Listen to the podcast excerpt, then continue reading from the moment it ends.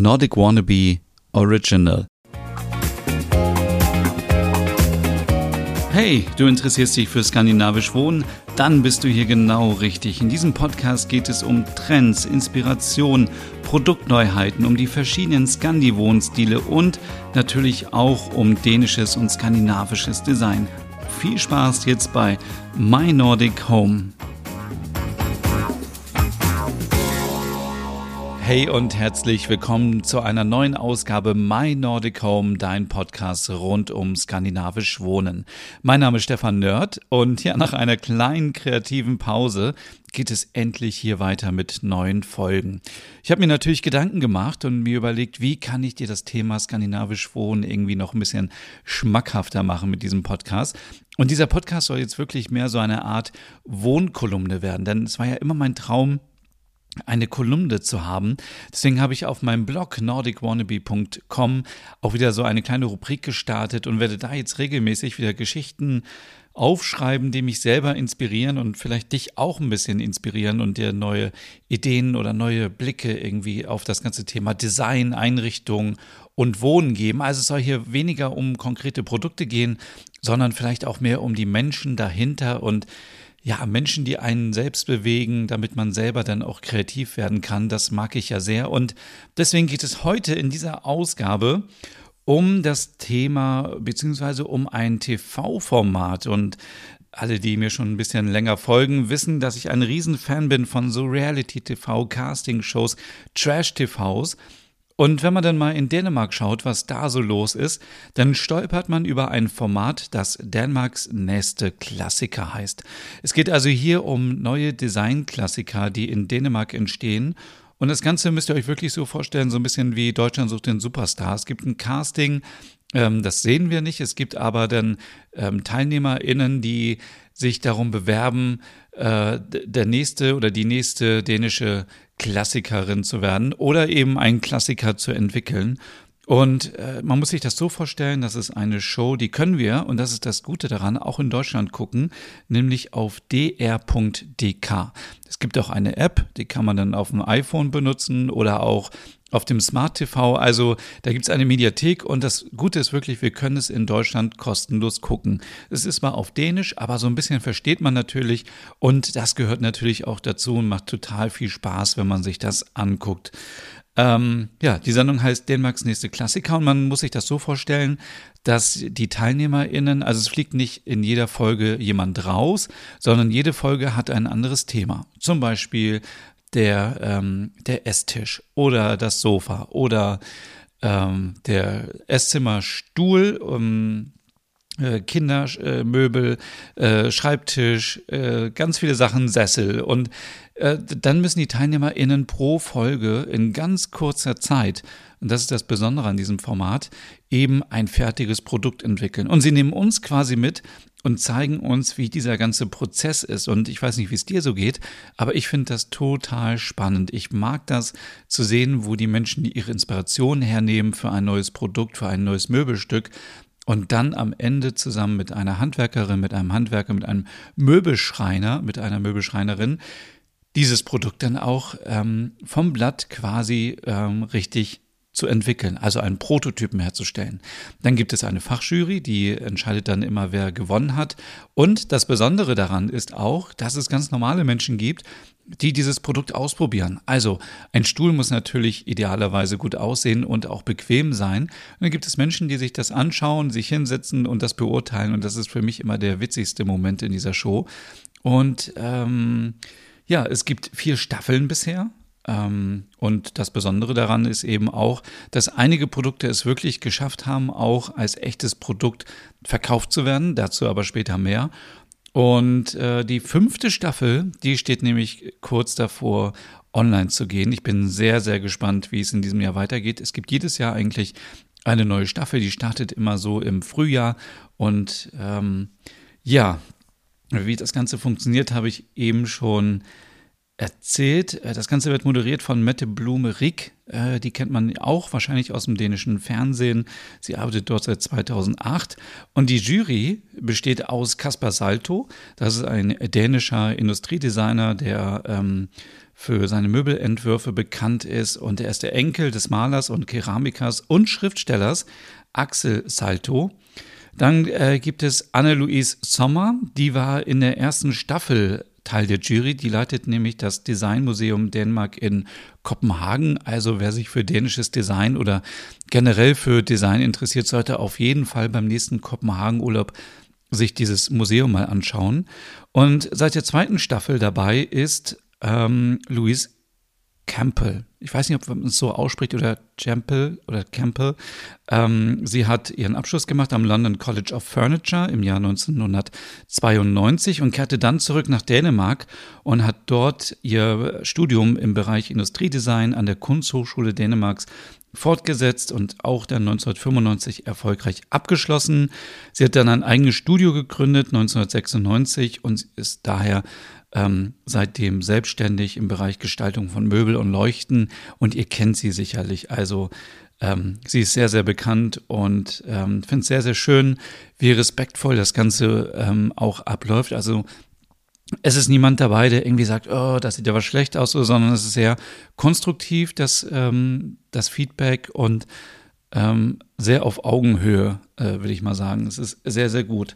Und ja, natürlich gibt es dann auch immer pro Staffel eine Gewinnerin oder einen Gewinner. Also es gibt ja pro Folge eine Gewinnerin. Ähm, also das beste Sofa gewinnt XY und am Ende der Sendung wird dann geguckt, wer hat am meisten gewonnen, wer hat am besten abgeschnitten und wer hat die besten, neuesten Klassiker entworfen.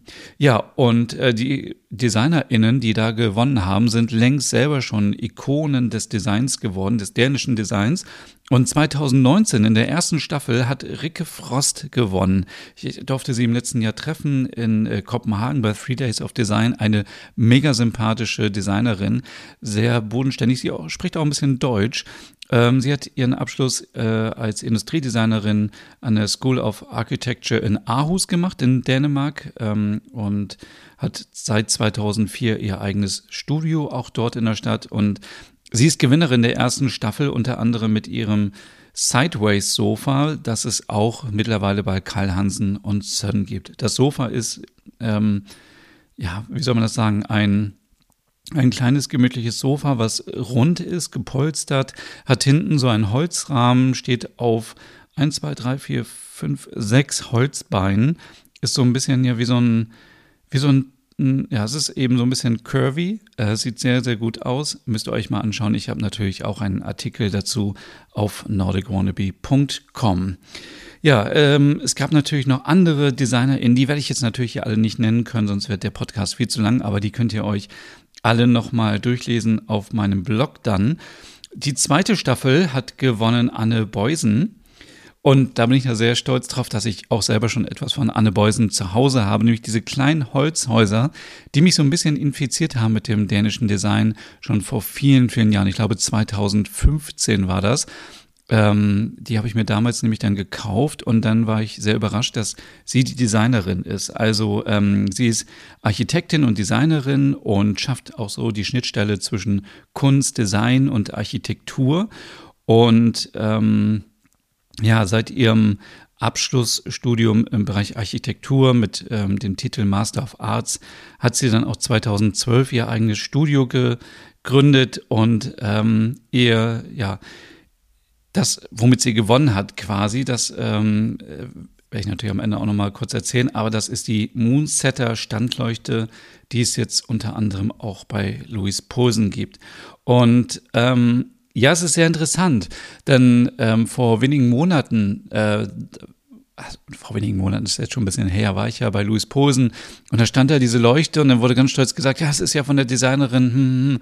Und ich dachte so, ja, okay, habe ich gar nichts von gehört, aber Jetzt im, Nachhinein ist es natürlich eine Ehre, wenn man sich dieses Produkt mal live ansehen kann, von der Gewinnerin von Dänemarks nächste Klassiker.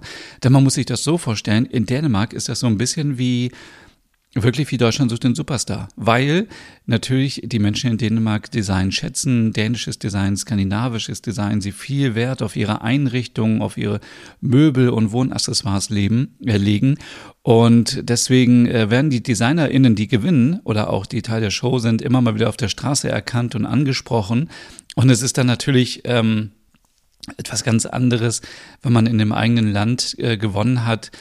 Ähm, ja, wenn hier Alexander Klavs, den wahrscheinlich viele von euch gar nicht mehr kennen, von Deutschland sucht den Superstar nach Dänemark kommen, dann kennen die auch äh, wahrscheinlich niemand. Ähm, und so ist es auch ein bisschen andersrum. Also ich will sagen, es gehört natürlich auch so eine Portion dänisches, ähm, äh, ja, wie soll ich das sagen?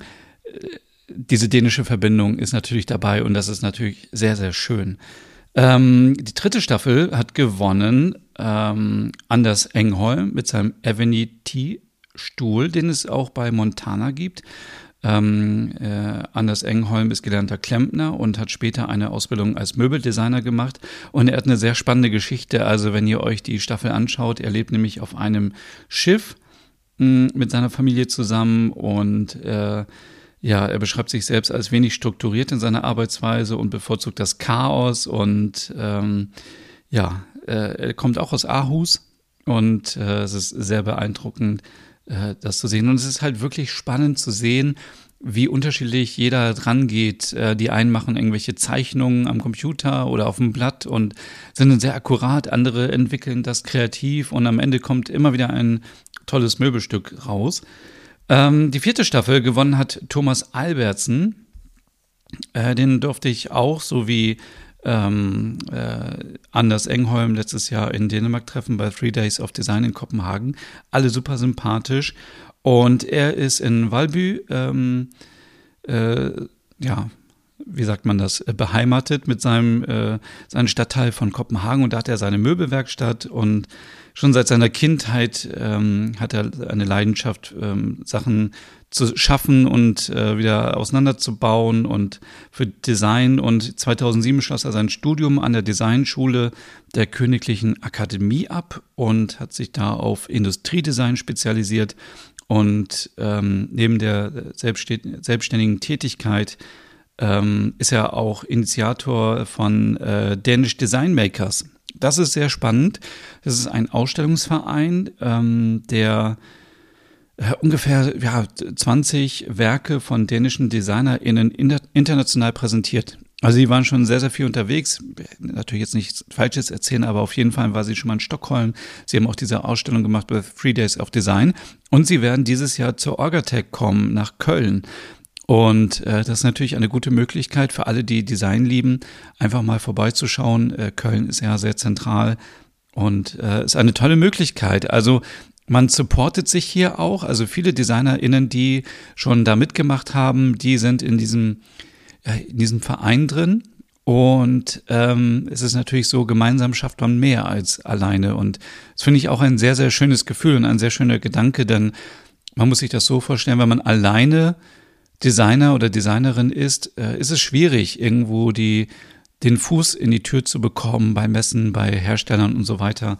Deswegen finde ich das einen sehr, sehr schönen Ansatz. Ja, ähm, ich hatte ja noch gesagt, ich möchte noch kurz die Produkte erwähnen, die es auch wirklich in den Handel geschafft haben. Das ist zum Beispiel, wie gesagt, das Sideways Sofa von Ricke Frost. Ich glaube, in Dänemark sagt man Ricke. Man sagt ja nicht Ricke, sondern Rick. Aber es ist auch sehr schön, äh, Dänisch zu lernen, wenn man sich das anschaut. Also ich äh, kann schon die Sachen sagen wie äh, der Flott, äh, Smyk. Und ähm, ja, also man lernt so ein bisschen schon mal, wie man Möbel beschreibt auf Dänisch. Das gibt's bei Karl Hansen und Sön, das Sofa. Ähm, dann gibt es den Noel-Stuhl äh, von Kaspar Turup. Den gibt es äh, auch zu kaufen. Die Moonsetter-Standleuchte, wie schon erwähnt, von Anne Beußen bei Louis Posen. Und äh, den Avenity-Stuhl von Anders Engholm für Montana. Und Dawn ist ja auch eine Leuchte, die gewonnen hat ähm, in der letzten Staffel, nee, in der dritten Staffel. Und ähm, von Eva Fly und heißt es eigentlich Fly oder Flü? Das muss man eigentlich auch nochmal erklären. Für Motaraso. Da gibt es diese Leuchte, äh, die wurde letztes Jahr vorgestellt ist jetzt verfügbar. Also sehr, sehr tolles Format und für mich sehr, sehr inspirierend, denn das kann man sich schön mal abends anschauen. So ein bisschen hört man ein bisschen Dänisch und es ist natürlich auch sehr hügelig, sehr gemütlich. Man erfährt so ein bisschen über die die DesignerInnen auch über deren Leben, äh, was machen sie, wo leben sie und über die Art und Weise, wie gesagt, wie man Produkte oder Möbelstücke herstellt und auch neue Klassiker. Und es wird natürlich am Anfang der Sendung auch immer, und das habe ich vorhin vergessen zu sagen, immer auf bekannte Klassiker eingegangen. Also von Fritz Hansen, von ähm, ja, äh, Arne Jakobsen, Paul Henningsen, Nana Dietze, Hans-J. Wegner, es gibt ja all diese bekannten Klassiker. Aber man stellt sich doch die Frage, hm, gibt es nicht irgendwann mal neue Klassiker? Und dafür ist dieses Format da. Also das kann ich wirklich nur dir empfehlen, mal anzuschauen. Wie gesagt, kostenlos in der ähm, DR-App. Äh, unter dr.dk kann man sich das auch ansehen online. Und äh, ja, das war's jetzt hier in dieser Podcast-Folge. Und äh, ich weiß schon, was es in zwei Wochen geben wird, hoffentlich als Thema. Das ist etwas, was mich auch sehr inspiriert. Und ähm, ich würde sagen, wir hören uns einfach in zwei Wochen wieder. Wenn irgendetwas ist, schreibt mir gerne auf Instagram unter Nordic Wannabe. Und bis dahin einen schönen Tag. Tschüss.